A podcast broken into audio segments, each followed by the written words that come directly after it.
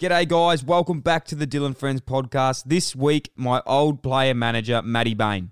Bainey's been an AFL manager now for over 10 years, and I thought this would be a super week to get him on and have a chat about what it's like to be a manager, how it all works, and especially with silly season upon us, how all the trades delistings and contract negotiations go down. So, Matty gives us a bit of an insight into how the managers go about their trade in finding good deals for their players, how clubs approach him and talk about potential trades, and what is even in a contract in terms of triggers, bonuses, or clauses. Very insightful stuff. Can't thank Bainey enough for his time, and I hope you enjoy the show. Let's go. Welcome to the Dylan Friends podcast. My name is Deborah, Dylan's mum. Strap yourselves in for some light-hearted and wholesome fun. And don't forget to subscribe and leave a review.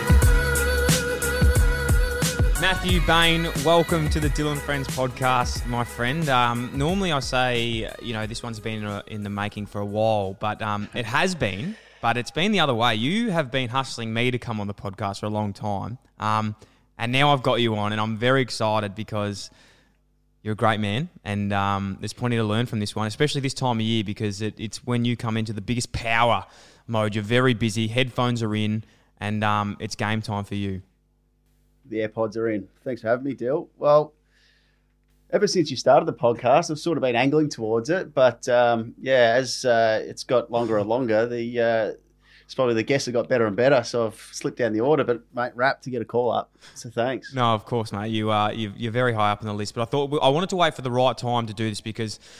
We've uh, we have chatted about doing this for a long time, um, and being yourself uh, to set the background, you were my manager when I was a player in the AFL um, which we will get into because there wasn't a whole lot to manage, I suppose, in my career. There wasn't sort of. You, I think we've got contrary views on this because I'm sort of. I'm I'm leaning towards the fact that you were my player manager, but in terms of my playing contracts, there wasn't a lot of work that was needed to be done in those contracts. Which is fine, but that's what we're going to get into, mate, because sometimes um, they're the hardest ones to deal with. Yeah. So. I think, look, this is my show, so I think you should show me some respect throughout it just to remember that. But okay. what I'm saying I'll with is, is the deals that we'll talk about later on. Um, often it was, you know, mm. this is the deal. You know, can we have an extra couple couple dollars? No, we can't. Okay, thank you. We'll sign it. Yeah. Um, and go yeah. on.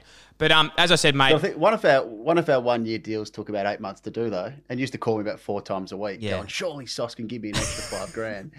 Yeah, I do so, remember that. Yeah, I think you're yeah. selling yourself a bit short about how much work I had to put into it. Okay, that's all right. Okay, we'll get into it. We will.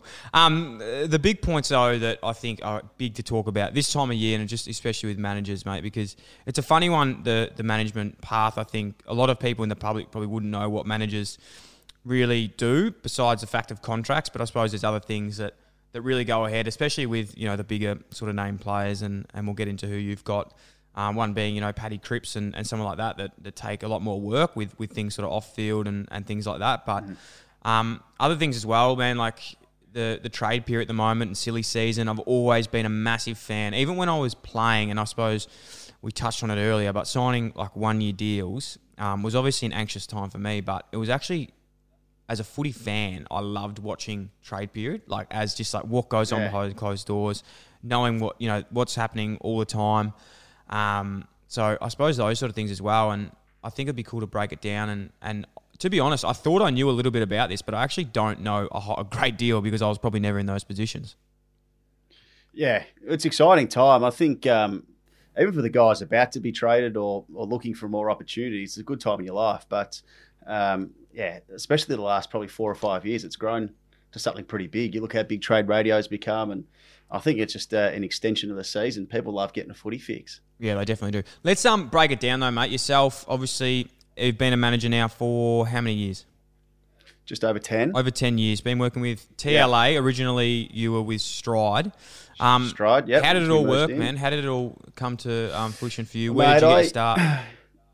I probably my older brother got drafted. He was in and out for a year, but uh, watching him go through the process with the manager, I was like, well, I was never good enough to get picked, so um, I was never going to. So I was like, it's a good way to stay involved in the industry. So I did a bachelor of business at uni, and then I started to get a bit of uh, work experience behind me. So I went overseas. I was lucky enough to get um, a couple of good gigs. I worked at the Monaco Grand Prix, the Tour of Italy. Um, then I came back and worked at the Commonwealth Games. And from there, it sort of just ticked along. I had two years at Carlton working in the membership department, which was good fun early da- early days. Um, and then, uh, yeah, from there, I, I, met Tom Petroro, who was at Stride at the time, um, Glenn Archer, Ricky Ponting, and some of those guys. And then, yeah, I was lucky enough to get a gig, mate, and then sort of worked worked in from there. It's funny you say you worked in the membership department because I used to think that I used to actually work in the membership department as well, putting bums on seats. Um, more on field performance, I was putting, you know, selling memberships actually firsthand. But I appreciate you yeah. filling out the paperwork for me on the, you know, with that. You're always good to the fans, so, though. You were good to the fans. But. Oh, that was the worst gag ever. Um, in talking of that, I don't know where to go. Yeah, no. In in terms of starting out as a manager, though, you obviously it's a career where you don't. There's no pathway. Like you don't go to uni and study player management per se. Yeah. How does it work? Yeah. Like, are you thrown into that and they just go right now? You've got to go out. You've got to go watch under 18s and sign up young kids, or do they give you guys like? How do you learn about it? How do you learn the negotiations and and how to sign up? Yeah. Players? Well, I offered to Tommy originally at Stride. I said I'll do two days work experience for nothing. I just wanted to get um, in the industry and really learn about it. Uh, so I did that for yeah, I think it was about six six to eight months or something like that. Literally getting the coffees, mate, and doing filing and a few different things. So, um, and then I, suppose from there started to learn a couple of things and. Um, I said I really want to dive into this, so the next step was to get my accreditation, which is a pretty lengthy process. Um, it's a lot tougher than some people think it is. So I went and got that, and then I, um, yeah, I probably had a year and a half just learning the ropes off, and I just tried to absorb as much as I possibly could. And then uh, from there, it was time to go and get some of my own clients. So I got uh, half gifted my first client. I remember uh, Zephaniah Skinner. Remember him yes. from the doggies? Yeah, he's a gun. Big rat's tail. Um, he was my first ever client, which I love, love him to bits. Still talk to him a fair bit. So, um, yeah, and that was sort of thrown in the deep end a little bit, and then just uh, went from there. How weird is that? Like going and talking to 16, 17 year old kids talking about management? Because I remember when I was in that position, you think you mm. are the king. Like you, you are at school. Well, that's that's half that's half the issue. Yeah, you, I know it didn't work out well for me, but I remember how good you think you are at that stage. You know, you're talking about managers and, and trying to get players signed up, but also as well, you don't want to get their hopes up if, if things don't work out. Yeah, it's actually it's one of the parts I love about the job is going and meeting new people, and you, you actually become really close with them as as you know, um, but get to meet great families, and um, it's really good fun.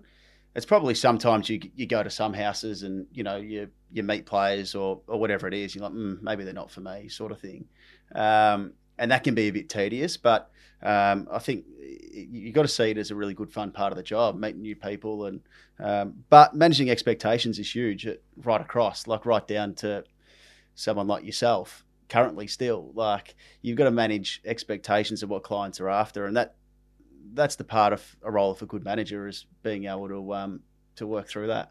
What um, is a day to day life like for a manager? Because even for me, like I know you obviously work uh, with me in, in, my playing career, and there's things that you know we try and do throughout the week. Whether that's you know contract negotiation is, is a major one, but you know it might be sort of for me it was always big on you know off field. What can I do here? What can I do there? Thinking about setting things yeah. up. I spoke to obviously Brett Deledio last week, one of my good mates, and he's transitioned into, into management now, and, and, spoke about how important it is to set up kids um, on and off the field, um, especially off field. You know, like banking and and learning how to manage money.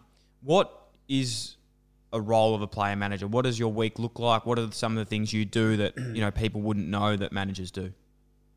Yeah, I think it's it's probably a bit of a misinterpretation that managers are just all about contracts because really, if you if you play for ten years, you might have four or five contracts, maybe three. You know, how many do you have in the end? About ten. You had a about few 10. More, about a couple of one years, uh, one. Um, but it is a, a, pretty small small part of it. Um, yeah, I think the welfare role at the moment's huge. Being able to um, talk to players during the week and get their mindset, and we'll probably go into that um, a little bit more after. But yeah, there's a whole heap of different things: media, uh, marketing.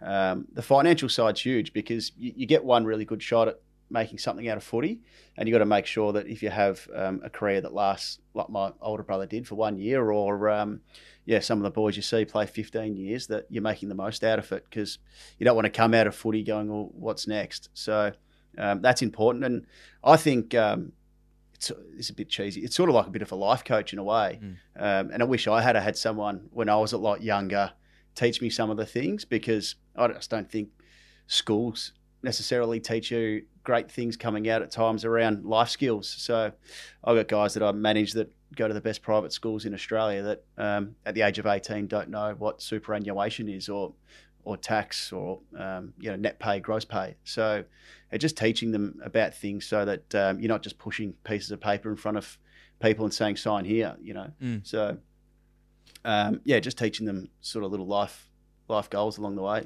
No, it's it's it's a huge point, I think, mate. Because even looking back to my career now, and, and not just managers and yourself, but even just being in an AFL system, like the the guys and girls that go through being AFL players, you nearly get a not not just AFL players. I'd say professional sports in teams. Like you get a bit like a bit of a degree in life, like in terms of like things Yeah. you learn and things that you know it might take um, an everyday person to to learn these things, you know, throughout their whole time. I take them to get to, you know, sort of 30, 40 years of age where you're experiencing these things as an 18 year old and you might not actually know how important they are yet until it finishes.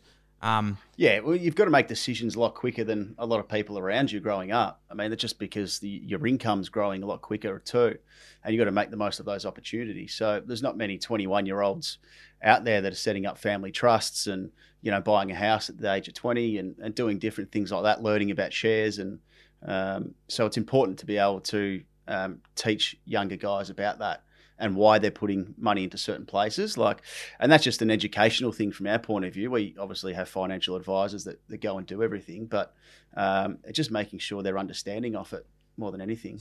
Um, talking of player contracts, and we touched on it before negotiations. Um, as I said, we we didn't have much negotiating power there, but in a lot of your other players um, on the books, you know, you've got guys like who have you got? You got Paddy Cripps, Sam Docherty, Luke Shuey. Tim Membrey, Jade Gresham, Tim Taranto. Um, yeah, got a, got a fair few. So how how early do contract um, negotiations start with that? Like, if a player signs a one year deal, uh, two year deal, you know, do, do does the club come to the player? Does the manager go to you? Does it? How do the conversation start? Is there one way it happens, or does it change up? Yeah, it changes up a little bit. Um, sometimes you've got different types of players. Some players really like security in their contract. So some might come and say, mate, get me the longest deal possible, and the money's not much of an issue. Where others are a bit riskier and like to take them on and um, let their contracts run out and try and get a little bit more money, or um, they're not as fussed about having security in the system. So you deal with, and that's the fun part about footy. You deal with all different types. So, um, but I think when a player gets drafted, normally a club, if you're in the first probably 25, um, club normally comes pretty early to do an extension. Um, and especially if you're in the top 10, they normally try and push them out early. So, uh, but then across the across the board, as I said, sometimes you know I'll be two years out. A player will be you know out in 2022 or something, and they'll start coming now and saying, "Well, we're happy to push him out if the player does, you know, and extend him." Where um, other boys will say, "No, run me right through to the the back end of that year. I'm happy to sit and wait." You said then about um, young players, and this is something again that it's it's happened in the last few years, I think. But young players now, especially from interstate clubs, are signing those long deals for you know really big money early days. But a lot of people are saying that that can actually come back and hurt the clubs now because they've signed these massive bomb deals early, and there's not much to grow into, and it could just be taking up heaps of their salary caps. Yeah, but I think they probably look at the negative ones or the ones that haven't worked that well, and that's probably why they're saying that. There's some that probably have signed early and have and have worked really well. So, and I think that's probably just the market when the Gold Coast and Giants came in is that there were so many of those players there that um, there was a monopoly, f- and you'd be able to go in there and take a couple out and pay them a little bit over. So um, naturally, the club said, "Well, right, I will sort of have to half match what you're going to get offered down to Victoria or to move back home. So we'll we'll start to um, yeah increase your pay in those early years." Just on that on that move back home factor, I think that that will be dead in the next two years. Um, I, I have a massive theory now of being in Sydney and lived there myself and, and enjoyed how much it is a, a beautiful life up there away from footy. You get to play the sport that you love, but you don't have to be in the spotlight and you can enjoy the beach and whatnot. I've heard from um, a few people that the the request from after the hub life in Gold Coast that Gold Coast have received of players wanting to be traded to the club is astounding. Can you comment well, on? I think it has opened on a few people's eyes. Yeah, well, it's, it's opened a few people's eyes to say, well, you know, it's um, all these players live in an environment where, um, you know, it's hard to go out and have a dinner and you know have a few beers. And I know that hasn't been up in the Gold Coast um, or, or in the hub life. You can't do that, but I reckon some of them probably enjoy being out of the spotlight a little bit um, and not having eyes cast over them all the time. But it goes both ways, mate. Like as you said, you thought you were the king when you got to Carlton. Mm. I remember um, you strutting around everywhere on the sidelines in your tracksuit early days when you weren't even playing. Yeah, that- that Signing autographs in the second level at the G when you were getting a pie at half time. So, um, yeah, like th- there's that part of it that I think players really like is, um, but it also becomes really consuming as well. So, when you are playing in front of low crowds and um, you know interstate, it, it can be a bit of an attraction to go. I want to go to a big club. I want to feel what it's like. But I think some that have felt that and then move go, you know, this life's amazing because I don't have the expectation or the um, yeah, the public spotlight onto me, and that's probably what you felt a little bit. Well, I've probably experienced playing in front of big crowds, and now I've flipped it the other way. But it's it's a balance, mate. And I say to a lot of the players that are interstate that are thinking about moving, well, why would you? Because you're getting paid well, and you get to live this lifestyle. Yeah, yeah. It was always something I think if you look at um, early days with with the Giants, and there wasn't. Obviously, you know, a few guys have put in requests to move, but that's that's for different sort of issues now and setting up their lives post footy. But if you look at the young guys that sort of leave Giants and, and Gold Coast early, and not putting words in their mouth, but I always think that a lot of them might think, "Geez, I wish I sort of probably stuck out a couple more years interstate." Um, Yeah, but don't forget they probably would have had opportunities to go back at other clubs in Melbourne too. That, um, yeah, to, to play in you know in the midfield or you know play in different positions that might not have got picked at, at the Giants because you were so stacked. But um, but on the flip side, as I said before, like Sydney, especially at the Giants, provides such a good environment to live. Like you've you've lived and breathed it. Um, so that's the trade off. Like you don't play in front of massive, massive crowds, although the Giants numbers are building really well and they're- an amazing footy club at the moment. But um, but at the same time, you you get to live a life and go and have a swim down Bondi and and do your thing um, without that public spotlight. What are some of the craziest clauses you've seen in contracts and, and requests? You know, like people might not understand what goes into a contract. It's a it's a massive document. It's got obviously things that you know, there's triggers, clauses and, and requests that you can put in there. What what's something that goes into a contract and how long can these negotiations go for? Mate, there's not that many crazy clauses. Like, um, did you try and put a Coleman medal clause I did. I put one up for you? the- yeah. I for the knee fall. I think I'm pretty sure they said would give you a million dollars. They were that confident it wouldn't happen. um, no, there, there's not many. Like to be honest, like if when your player comes to do a contract, you, you, you really manage their expectations around money and um, and what the market rate is for them at the time. So you probably don't get many players that think they're way above what they should be. And if they trust their manager and the, the person in charge, that they sort of um, you have really good open dialogue, but it's not something that you sit there and you're that far apart on. So um, nah, cla- clauses are a bit different, and the AFL knock a lot of clauses on the head now. So if you put something obscure in there, they they probably just knock it back and say this is ridiculous. So I've had a couple of players that have been injured, and they have you know 10, 12 clauses in there to make sure that they can earn the money um, should they get back and um, play the footy they they think they can. So. But as far as yeah, stupid clauses, not too many. What about triggers though? Like in terms of guys in contracts of like Brownlow bonuses, Coleman medals, these things. Is that actually that actually goes ahead? Yeah, yeah, best and fairest. Um, there's probably not a hell of a lot of Brownlow and all Australian incentives there used to be. When I first started, that used to be the big rage. But clubs don't love putting them in there because, um, you know, subjective. Like a Brownlow clause, you know, the umpires vote for it. So um, it's not necessarily, you know, like um, it's, it's not necessarily something that clubs love having um, in there. They put probably best and fairest because that means that the club are voting on it, but um, you know you, you're rated internally there, especially. So, and I like sometimes you know some players will finish higher up in the best and fairest, like a defender, for example.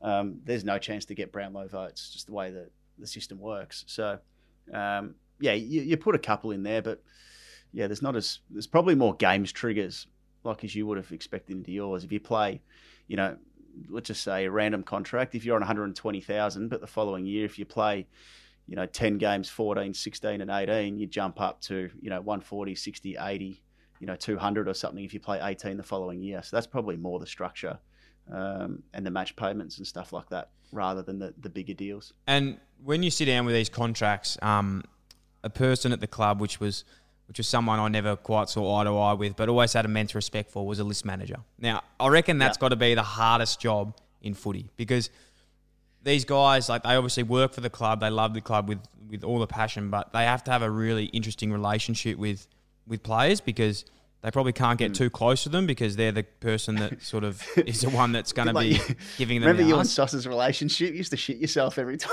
oh, you. it was such an awkward experience. Even like you know, I loves I love Sauce and still do, but obviously at that time, you know, we both were not oblivious to what was going on. Like I knew that he was going to sack me, and he knew that he was going to. Remember, you used to ring me. You're like, man, I saw Sauce Savo, man. I just walked the other way. It was so awkward. Oh, it was. It was. It was so awkward. And even you know, to, even with with Jace, like Jace McCartney was at the Giants. Like yeah. I've known Jace since I was 15 years old, and um, yeah. you know we had an amazing relationship. But it got to the stage where I was just like, Jace, man, can we just sit down and have a chat? Like I don't know, I don't want it to be awkward anymore. Like it's all. I just I said to him, you know, it's it's all good. Whatever happens, don't stress. Yeah. Um, and you were lucky though, mate, because you had two really good ones, uh, relationship wise. Because obviously Sauce played with your old man, so and Jace you knew for a while, so it was actually pretty easy when. Um, yeah, you can have honest conversations. I think the hard part is is if uh, list managers are keeping things from you or, or whatever. So um, it's obviously part of my role is to to communicate that pretty well. So yeah, um, yeah, uh, it is a hard role uh, as a list manager, but um, I think like anything in life, mate, if you're, you're honest and open with people, it makes things a lot easier. Yeah, and that's that's what those two guys were really good at for me, especially just being open and honest. And I think you can't in, in that position, even you know in work and outside of footy and, and even in life, as long as you you know, I think one of my biggest downfalls was I was probably too um, honest with myself of what was going on, and I was very aware of like what was happening. So there was never a stage yeah. where I wasn't oblivious to what was going on. I knew it was a business, and I'd rather have mm. a, a, good relationship that's longer lasting than than um than fall out quickly. Because we will touch on the the listing part next, but. In terms yeah. of list managers that you've worked with in the AFL, um, they probably, you know, a lot of there is some well-known ones. You know, obviously Stephen Wells at, at Geelong always gets a, a really good rap with a lot of the mm-hmm. work he's done. Who are some of the best list managers, in your opinion, you've seen in your time dealing with? Oh, I've dealt with a lot.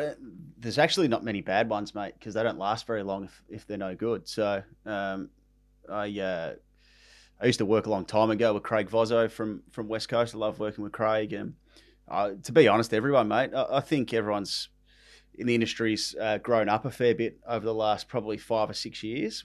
When I first started, list managers were quite emotional people. Mm. So, because um, footy's an emotional sport, and it's probably the business side of footy's taken over a little bit, I guess, recently. But um, yeah, we sort of try to take the emotion out of it. I reckon the last five years, and it's helped a lot because um, you don't get the big blow ups that that used to happen, and it can it's, it's stressful during trade period, and you can see a couple of blow-ups here and there. But I think clubs are, are much better now. If you're upfront and honest with them, it helps. So, um, yeah, and the good list managers, that's what they are. They don't bullshit around.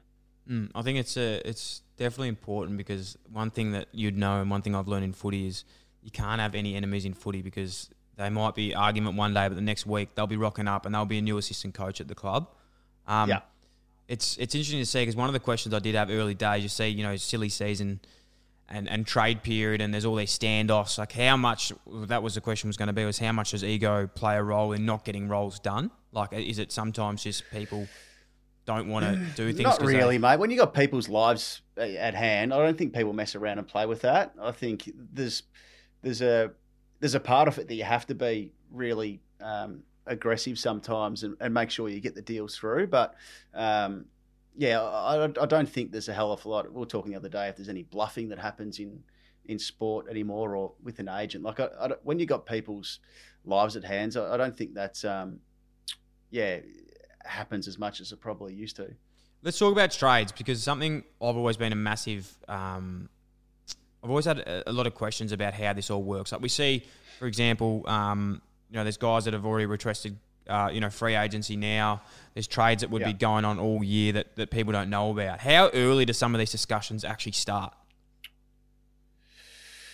it depends where they're, they're at in their career because you can get a player that's out of contract at the end of next year that you already know that, um, you know, they go part of their exit interviews over the next few weeks with all the clubs, and they they don't want to leave at the moment, but they probably say if this is still happening next year, I'm probably going to get out, or um, you know, there might be some conversations over the next six weeks of you know inquiries from other clubs, and you say no, he he's he's not going to leave this year, but he's a chance next year. Just keep your an eye on him, or or whatever it is. But um, and then the ones that are out of contract, or even some that are moving in contract, um, probably conversations start to heat up halfway through the year.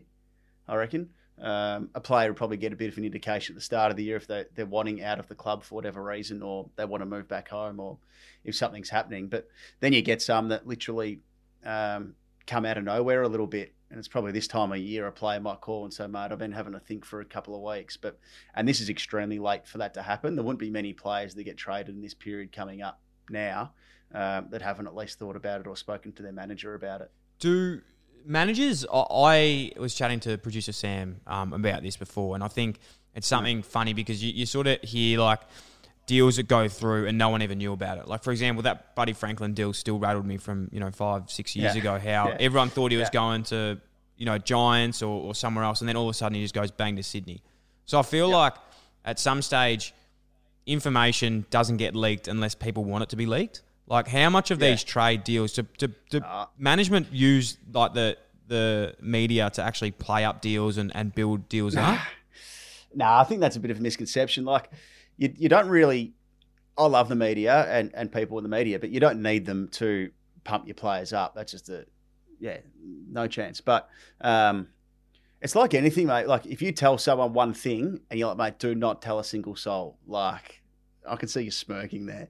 Um, like, do not tell a single soul. And then, like, two days later, someone else goes to you, oh, so and so told me this. You're like, how? like, I'm talking that's in your personal life, but um, you know, and it just then just goes like wildfire. So I think that's what happens sometimes. The player will, you know, have a few beers with another teammate. Maybe he says something, and then that flows. He tells someone else, and it just goes, mate. So it's hard to keep anything confidential um, in in footy. It really, really is. Um, and there's a lot of gossips in footy, and and I think like you look at the amount of journos, I think there's twice as many as there is players. So um, unfortunately, not at the moment with everything that's happened this year. There's been a few good ones let go, but um, yeah, it, it's hard to keep anything a secret. What happens if you've got two players that you manage and you're both your company and you're trading them? Has that ever happened? From the same club, No, no, from different teams, but you have both of them. Yeah. Or like, has there ever been an issue where Yeah. you've had to step away because of conflict of interest or anything like that? No. Well, I say what I say in that position is that um, you'll never. I don't make the decision on a player. So someone always asks me as well if you had two players at the one club, there's only one spot left. Who do you go for? It's I don't make that call. So you just make the um, you go hard at the club and you put the best foot forward for both players and. The club's the one at the end of the day that makes the call on who stays and who goes. It's not. It's not us. Our job's to to push their case as much as possible. And if there's not an opportunity there, you go and find an opportunity elsewhere. What about uh, this season, mate? Obviously, it's been a, it's been a strange one. How busy do you think it's going to be in terms of trades, free agency? Um, is it going to be bigger than normal? Will it be the same? Do we know what's happening with list sizes yet? No, there's been a lot of talk about list sizes, but that hasn't been um, yeah worked out yet, which is hard because we're coming up to a period now over the next six or seven weeks where it looks like we'll go into trade maybe not knowing what list sizes are. So um, hopefully it gets worked out over the next two or three weeks. Um, the AFLPA. So does that mean though, like there. if they pick up guys and they've got a list of forty-four, and then they say you need to bring it down to thirty-six, they just have to. Well, I think they're planning all for or- that at the moment. Yeah, right. Yeah, they're planning that at the moment. Like there was talk a while ago, it might be 38 um, primary and two rookie spots. Last probably few weeks, it's probably hopefully changed to 40 and two, but we still don't know that. So, um, but clubs will probably hold a lot more players um, that are out of contract over at the moment and say you might have to wait and see here, and they'll go and bring guys in at trade that they were going to go after anyway. So. Um, yeah, it's going to be a bit different this year, but like everything this year, Dill, you've got to change with the times, don't you? You do. You got to pivot, my friend. Um, what Yeah. what trades have you been a part of in your time? Some of the bigger trades and, and, and sort of trades that you're proud of getting through. Um, Well, Sammy Docherty's one was a big one early days from Brisbane because that was pretty big at the time with what happened with their coach and um, yeah, and, it was they were really disappointed to lose him. Um, and Doc's been a, an amazing story. He's um, obviously we're both pretty close with him, but um, yeah, at the time he was was really really keen to come home and be closer to family. So um, yeah, and he went through a process. He met with three clubs. I think in the end he met with uh, the Kangaroos, um, Essendon, and Carlton. Um, and I reckon Essendon were going through their tough patch at the time too. So I remember meeting them at Windy Hill, and they had the the plan to go to Tullamarine at the time, and they were selling them a bit of a vision. But I can't remember who was. I think Goody was in the room, Bomber Thompson. I don't know if Bomber was there anymore, um, and Adrian Dodoro, and um, it was a bit funny because they were a little bit all over the shop of what was happening at the time. So, and then um, yeah, he'd obviously um, had a bit of a um, up and down time at Brisbane, and then we also went um, met North, but then yeah, he he decided to go to Carlton in the end. So, but that was a bit of a funny period for him because, as you know, he he lost his dad over that period. So that was a really hard. Uh, he lost. They you went to Arizona, didn't you? Mm. Well, you, you were still there, yeah. yeah. Um, he just got traded, um, and Eddie, his dad, was a brilliant guy. He was a massive Carlton man, so um, he was proud as punch. And then obviously, um, yeah, a few weeks later, he lost his dad, so um, which is a really hard part for him to go through, and I think everyone. But um, yeah, obviously, extremely proud of the way he's bounced back through a lot of stuff. Sammy. Like he's been a really successful story. Yeah, in, um, I think even just touching on that now, in terms of, of guys that you've managed that you're not most proud of, but yeah, I suppose most proud of and, and seen most growth in, um, he'd obviously be one of them. Um, who yeah. who else is, is some guys that you've been really proud in the way they've sort of bounced back that you know people wouldn't know about, um, you know, in the meet in in sort of more terms of, of public knowledge. Well, it's it's a hard one, mate, because I, th- I think foot, footy, footy's a hard injury, mate. Life's a roller coaster, right? Like, mm, um, shit's not easy sometimes. So, and I think the hard part about footy is you have to be on all the time. So, if you're a guy that works, or a person, I shouldn't say a guy, a person that works nine to five job, you can get through that work week vague. Like, you can go in and just get your shit done in and out and don't communicate that many with people around you, but you're good to go. Um, or you know what, you take the weekend off, have a couple of sick days, and you know you're good. Where footy, you just can't do that. Like you have to be mentally there. You know, people asking you questions in team meetings, and um, you have to front up the play. It's it's just um, it's not that easy sometimes to be present all the time. So um, I think uh, being part of that and helping build people from an early age is one of the most rewarding parts about the job. So, and I've had a few boys that have um, Jesse Hogan, for example, he, he's had an incredible amount of things happen throughout his life that no one should have to go through. You know, he obviously lost his father, and um, a couple of weeks later had testicular cancer. You know, like seeing like that was as confronting as you'll ever get. Like being in the hospital with him through that period. Like, um, yeah, I touched on Sam losing his dad, and um, yeah, I've had some really um, emotional times with players that on the back end of it you know, it's satisfying getting through those really hard dips with them.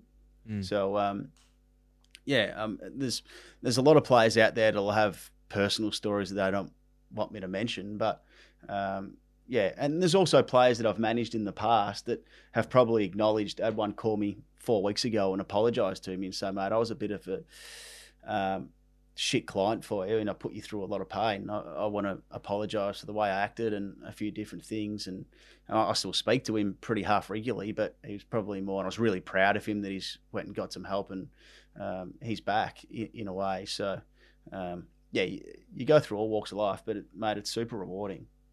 What about uh, in terms of players? We, we spoke of, of Cripper earlier, and I know that Cripper's one that's you know one of your you know most work clients in terms of he's, he's probably the biggest one of the biggest guys you've got there, and um, obviously very close with him. How would you explain Cripper as a as a person off field that people wouldn't know about that he'd be he'd be happy to talk about? Um, he's he's incredibly competitive dude, just full stop. Like he's a beast. Um, but his want to get better in everything in his life, I don't reckon I've ever seen from like like even mates around me and stuff like that. Like he literally gets up in the morning and he's like, right, how do I get better today? So, um, and you would have seen it training and and things like that, but it's probably off field stuff as well. Like he he jumps all into his finance stuff. He wants to get better and learn. He studies his ag science course, but he's doing the um, he's going to do post grad in psych. So he's developed a, a love for probably the competitive sort of nature of life in a way. So he just did a course that I ended up doing as well called Compete to Create, which is a little bit around um, the mind and um, personal philosophy and um, a few things like that, which was really good. So um, yeah, and that talks about like sleep recovery and and and all a whole range of different things. Um, but he loves that stuff. He just wants to keep getting better and better. So um, yeah, I think um, he's a good example of someone that got drafted at pick 13 and realised he had deficiencies. And if he didn't fix it up pretty quick, he'd get flushed out the system. And since then, he's just picked it up. And then any player that comes in, he just grabs them and says, "This is how you get better." Mm. I think it's a it's a pretty cool story, just because I've seen it work from from his point of view. I think you know at a time where Carlton was one of those teams where people think, uh, you know, I think from outside perspective that people think when you go to a bad club that's not performing, but you're a young draft pick, that it's going to be easy for you. But I actually think it's actually mm. worse because you don't nearly have, you don't actually have the the leadership around you to develop into a player that you can get to. Um, you see, you know, that all these young yeah. players that go to teams like Hawthorn in the past that they have Luke Hodge, Sam Mitchell around them to show them how to be good. Whereas when you you go to a team that's not going that well, it's normally a bit more of a everyone's just fighting there for himself. Um, and I think you know a lot of players can use that as an excuse why they didn't necessarily get the most out of them, out of themselves. I've got a bit of a theory on this. Still, I've got a bit of a theory. Is it the same? I reckon. Go for it. Well, I actually reckon that um, some of the older boys in the list have gone through that really hard part and they know what it takes to get there. I reckon it's the list that have got a massive gap from ages 22 to 26 of guys that are actually continued to do that every single day and you can watch them and how they've um, and how they're getting better. Where some of the older guys, like they might do Pilates in their own time or go to ice baths down at the beach because they're kids and stuff like that. Um, and they pick up different things. But um, yeah, I, I think Cripper's at the good age because he's 24, you know, and or 25 or whatever he is now. But um, when he's like 22 to 3, 4, 5, he the young boys now have been able to see how hard he's got there to get there. Yeah, for sure. And that's what I think what happened with with Carlton was there wasn't that gap mm. in the middle. Like we had obviously yeah, there was correct. the elite players above that were, you know, consistent performers at AFL and elite yep. elite guys like Murph and Simo and and um, yeah. and Juddy and whatnot. But then there was probably a gap mm. where when we were coming through, there was you know a lot of us would just fall away to the VFL, and and yeah. Cripper played you know VFL. He got dropped. Like yeah. he you know he actually yeah. was playing AFL. He was in and out, and like you said, it probably people don't believe this, but it actually he was getting dropped and was never given a game at all. Yeah, mate, he's changed completely for the for good for the better. But um, yeah, it's it's funny looking back at those times, isn't it? I do want to talk about club loyalty because uh-huh. recently there was announced, um, you know, guys are leaving free agency, and this has happened twice. You know, when I was at Carlton, I remember Lachie Henderson said that he was going to leave and he was going to Geelong. And, um, you know, Carlton pretty much, you know, they, they did. They cracked it at that stage and it was public knowledge. They pretty much said, okay, thank you, like, see you later. You know, he left, you know, with sort of five or six games to go. Mm. Um, and it was reported again recently. I think that, that was, was that mutual, Hendo's one? Oh, it was mutual. Yeah, yeah obviously yeah. mutual because he said he was he was leaving. Yeah, but yeah. um, yeah, with with again with with the clubs at the at the moment with the Giants. Yeah. Um, recently there was a, announced that they'd sort of done the same thing. Um, look, I, I don't know how that went down. I honestly don't, but I just think from my point of view, with with players leaving clubs, and just for reference for anyone that that didn't see the article, was basically saying that um, you know the, the the list management had pretty much said to players, you know, if you don't want to be here, then you you know pretty much you know pack up and leave, and it, that sort of so I, you know, I thought about that from my point of view, and if I was on an AFL list now, and I think things are starting to take a turn in terms of players at clubs now, um, and the ball being in the players' court or the ball being in the club's court. Like I don't think that clubs can really demand that from from players. Like I don't think that they should have to. Um, you know, clubs can trade players at will, they can delist players at will, but then they expect Uh, I'm not saying everyone expects this, but then you know, in general, they expect players to be committed to the clubs. Um, what's your view on that? Um, there's probably the, the other end of it too that you don't see the loyalty that clubs give players behind the scenes. So there's probably contracts that go on or things that happen in footy clubs that aren't reported. So you probably only end up seeing one side where like there's two examples in the space of what seven years, six years, and I'm sure there's many more. But um, to stick up for clubs, like there's a lot of things clubs do for players that no one will ever know of. So um, yeah, footy is becoming a bit of a business, and and I think players are starting to realise they need to look after themselves too and their families and get the most out of footy. But um, yeah, I still think there's a lot of loyalty there, mate. Like I, I look at some players that are are in the system um, that have stuck fat at a club over a long period of time. Like you look at Murph at Carlton, for example. Like he probably had the chance to leave ten times over for truckloads more money, but um, he never has, and it probably hasn't been a great period for the club either. You look at Nathan Jones from Melbourne, like. I love those type of stories of guys that have just said, you know what, I, I bleed for this footy club. I love it. I'm not leaving um, no matter who's come at any point and offered them way more money or opportunity for premierships and and things like that. So, um, but I think they get looked after on, on the flip side um, by the clubs. Hopefully, they do. Um, of um, yeah, getting that loyalty back. Do you think that that's something though that's that's going to stay around? Like, uh, is, you know, naming those guys now, Murph, Nathan Jones. You think of Scott Pendlebury uh-huh. um, played. You know, he's a bit of an exception to the rule because he's an absolute goat and he's a captain of the club and, yeah. and just broke the game's record. But yeah. even Kade Simpson, for example, mm-hmm. going forward, there's always going to be the exception to the to the rule. But I don't know if players are going to be playing. You know, these one club players that play 300 to 400 games for one club. Mm. I think now, even from a club point of view, it's going to be a bit more of a business in terms of if if there's going to be a t- team that's struggling, um, say like Carlton were um, and have been for a while, if they were in the modern day now, would they have tried to trade off players to get younger draft picks, or would they still been loyal to players? That's a balance of list management, mate. I reckon is being able to say, well, do we actually need a couple of players to go to get some in? So, mm. um, and sometimes players might get a tap on the shoulder, which is the hardest part, especially they love the footy club. But it's very, very rare that a player that's really invested, a captain or um, that loves the place and wants it to get better and are going all right gets a tap to say, hey, we're going to trade you because we might be able to get a couple of draft picks. Like it doesn't really happen um, uh, unless there's a lot of work that goes on the background to, to, to manage that process. But there might be a drop off, but I hope not. Mate, I, love when players stay. And it's the frustration for me a little bit is not the, the like not celebrating them enough in, in the footy world.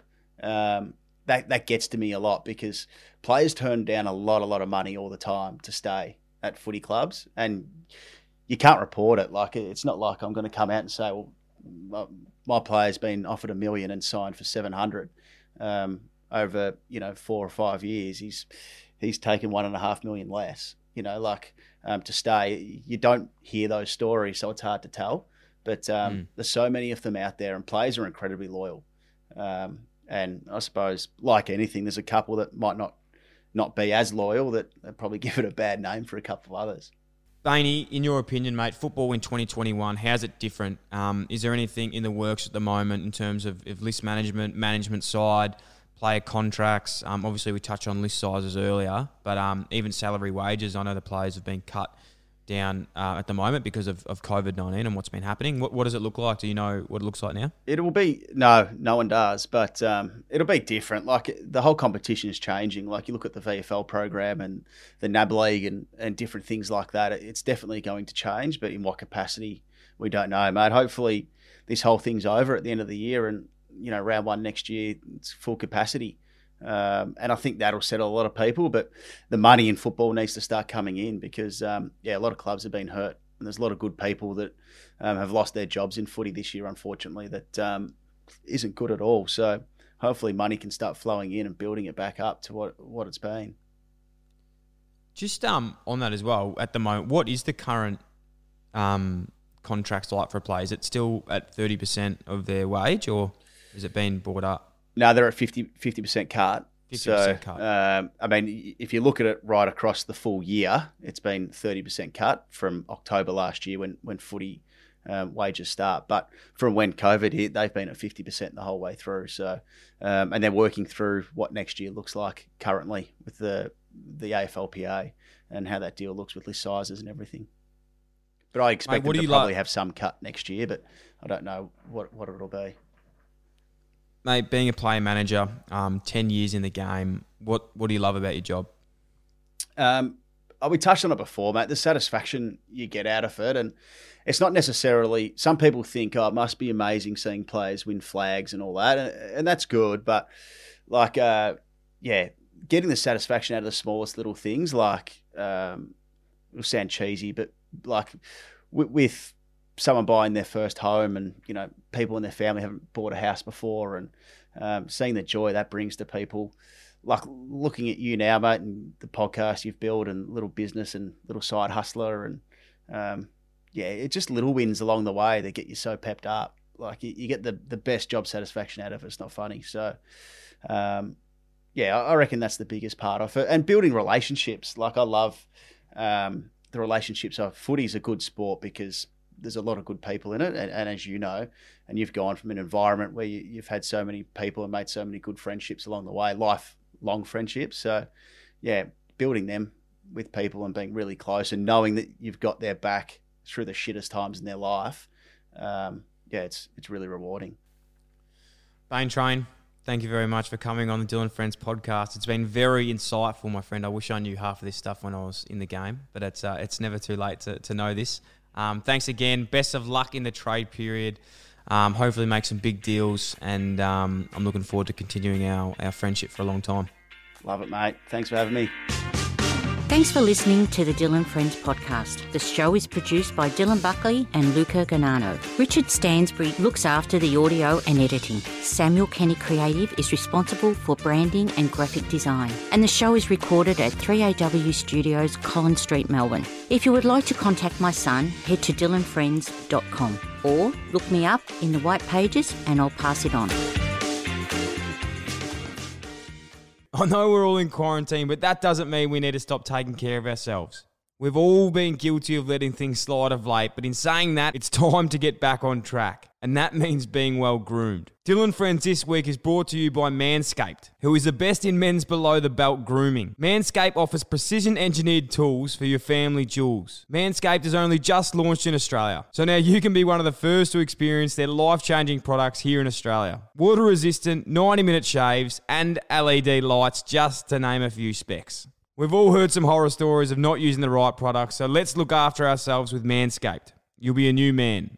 So jump on board, get 20% off plus free shipping with the code DIL123 at manscaped.com. The link will be in the show notes.